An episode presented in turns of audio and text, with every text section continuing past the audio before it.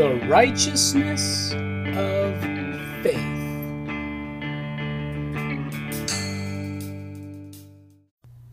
Father, thank you for your word. We receive your word today, and I declare we have eyes to see, ears to hear, and a heart to understand what you are saying to us, what you are showing unto us, and we ask you for images in our heart, the hope to see what you're saying, and the instructions from you so that we can act on it and receive the end result, the end of our faith. Father, thank you for it in Jesus' name. Now, we're going to be talking about healing. Live to righteousness and be healed. 1 Peter 2:24 Jesus his own self bare our sins in his own body on the tree that we being dead to sins should live unto righteousness by whose stripes you were healed. Look at that. Dead to sin alive to righteousness now healed. And obviously, once you're healed, you are healthy. Everything is right. The righteousness of God, the force of righteousness makes right. It will correct everything that is wrong from the root to the fruit. Hallelujah.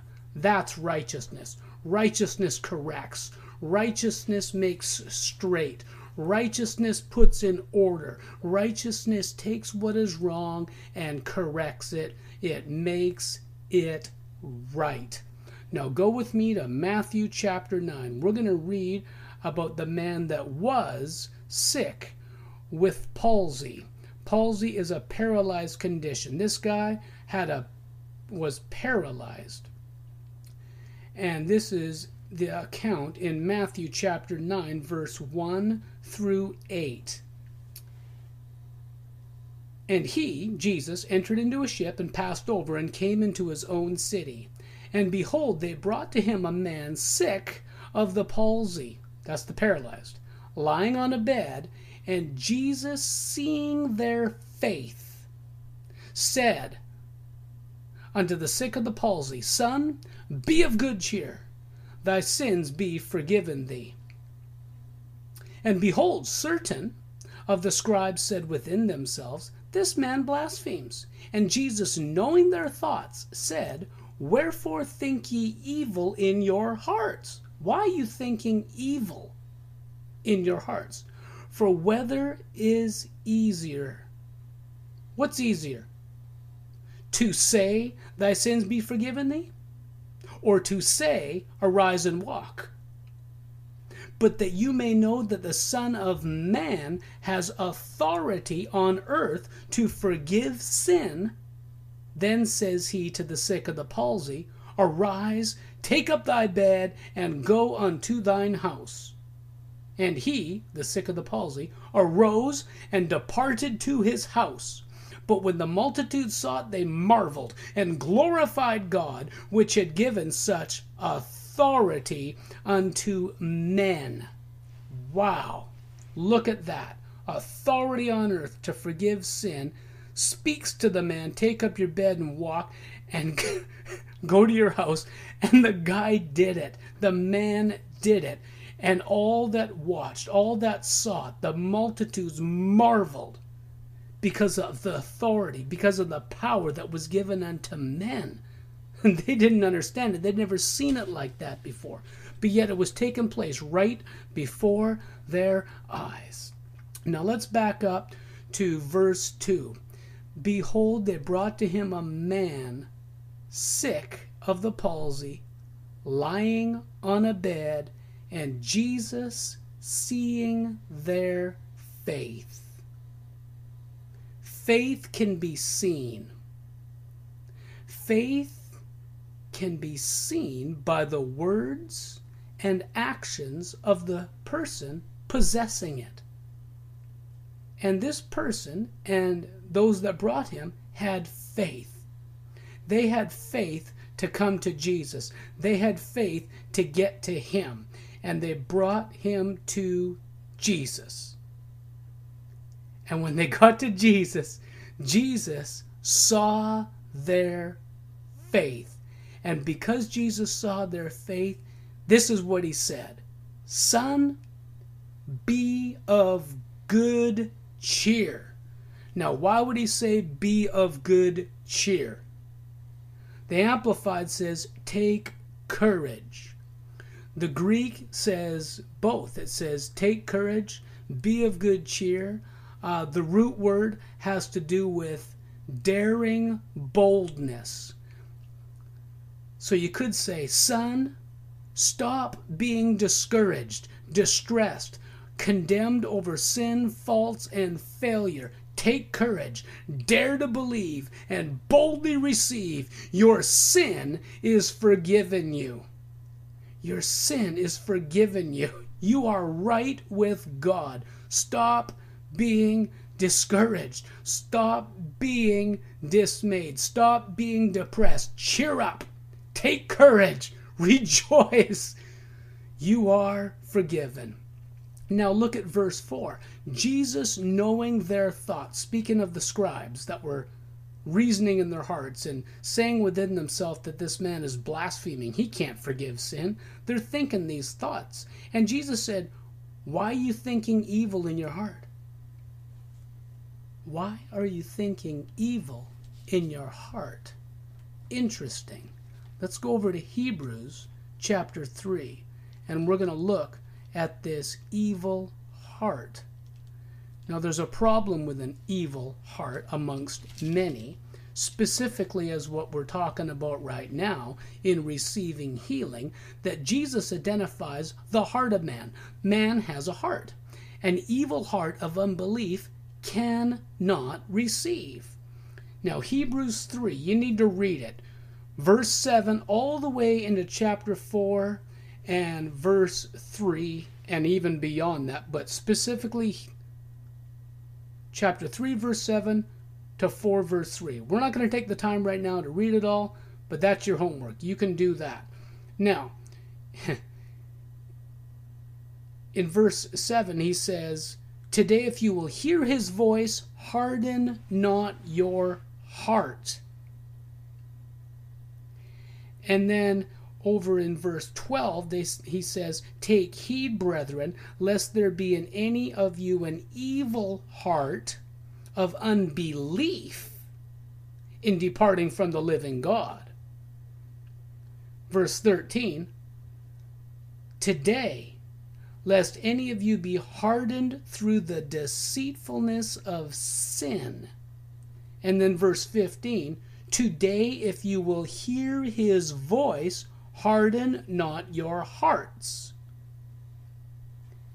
And then verse 18, and to whom swear he that they should not enter into his rest? But to them that believed not. So we see that they could not enter in because of unbelief. An evil heart of unbelief cannot receive. It cannot receive healing. The way to receive what you formerly did not possess is by faith. Faith in the hope that the Word and the Holy Spirit power gives you. Now, Romans 15 13 says that the God of hope will fill you with all joy and peace in believing, so that you may abound in hope through the power of the Holy Spirit. And he said to this man, Be of good cheer. The God of hope fills you with all joy and peace in believing. Joy. The joy of the Lord is your strength. Peace. Peace will guard your heart and your mind. And then the power of the Holy Spirit will feed that hope. It will feed that expectation in your heart. You need to have a, a soft, pliable heart, a heart of faith, a heart that believes, a heart that dares to meditate, a heart that dares to expect that what Jesus said is true, that dares to believe. Be of good cheer. Don't be discouraged. Don't be condemned over sin, but take courage and believe. Imagine, see yourself being healed in your heart. See yourself having anything that the word says you can have if you're talking about something other than healing, but don't have an evil heart and try to figure it out and reason and saying that can't happen, that can't take place, that's impossible. No, not anymore. Well, that was in Jesus' day. No, that's in our day. That's now. There is a body of Christ, and if you are born again and in the family of God, you are the body of Christ. You could be the man receiving the healing, and you could also do the be the man ministering the healing. I'm telling you right now. And then in verse five, he said, "What's easier? What's easier?" He didn't say what's more difficult. He said, "What is easier?" What is easier? To say your sin is forgiven, or to say, get up and walk? What's easier? To speak forgiveness or to speak healing? What is easier? To receive forgiveness or to receive healing? What's easier? To have a righteousness consciousness or a healed consciousness?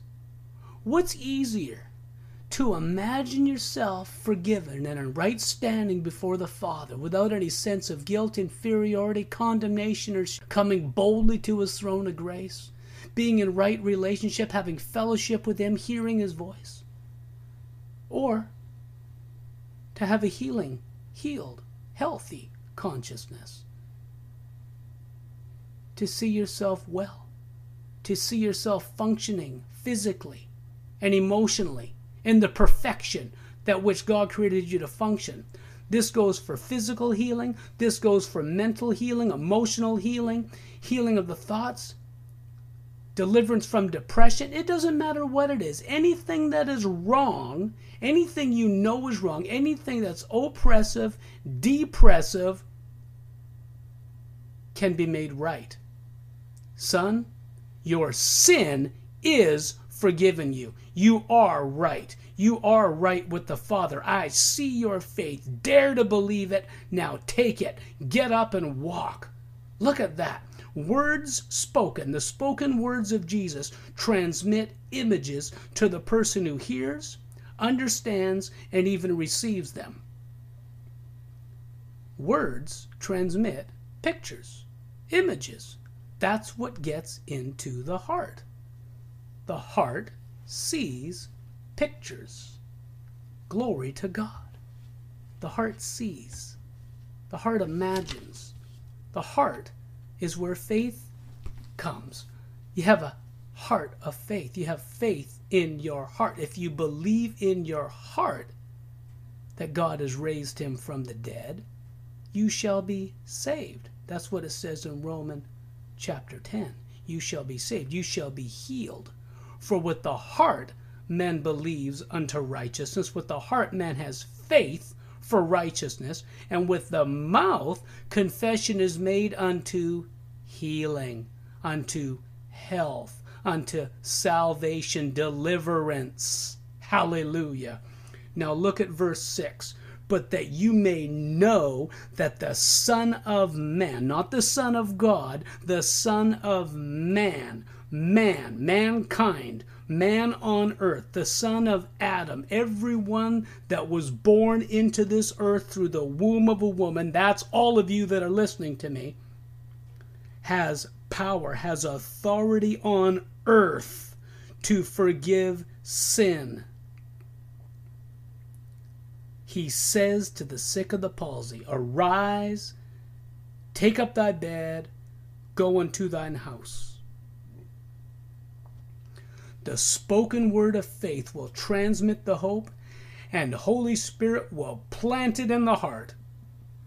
The hope must be received, and as a result, do what He says. The way to do what you cannot do is to get to Jesus, get to the Word, hear the Word so that faith can come, and allow Holy Spirit to give hope while you meditate on that word. This may be quick, this may take time, but you need to allow the Holy Spirit and the power of the Holy Ghost to plant that in your heart and build it into your imagination. Then act when He says act and how He says to act and you will get results. I'm telling you right now, you will get the results. Just like this man. Jesus said, Arise, take up thy bed and walk. Verse 7 And he arose and departed to his house. Wait a minute, what just took place here? Here's a guy, here's a man that's sick of the palsy, paralyzed, he's being carried there. They're putting they put him in front of Jesus. He cannot walk. That's why he's there. He knew if he could get to Jesus, something would take place. He knew that Jesus was healing in his ministry. Jesus didn't touch the man. Jesus didn't take him by the hand and jerk him up and say, Come on, stand up, let's try this out. He didn't say, Do what you couldn't do before, do what you couldn't do before, do what you. No. No, he said, Take up your bed and walk. Go to your house. Take up your bed. Go to your house. Verse 5, he said, Arise and walk. Verse 6, he says, Arise, take up your bed, go to your house. Arise, take up your bed, and walk. And he got up and departed and went to his house, carrying his bed. Now, how did that take place? How did he get from there to there? How did he get from there to there? he saw it. He had faith. He knew if he could get to Jesus.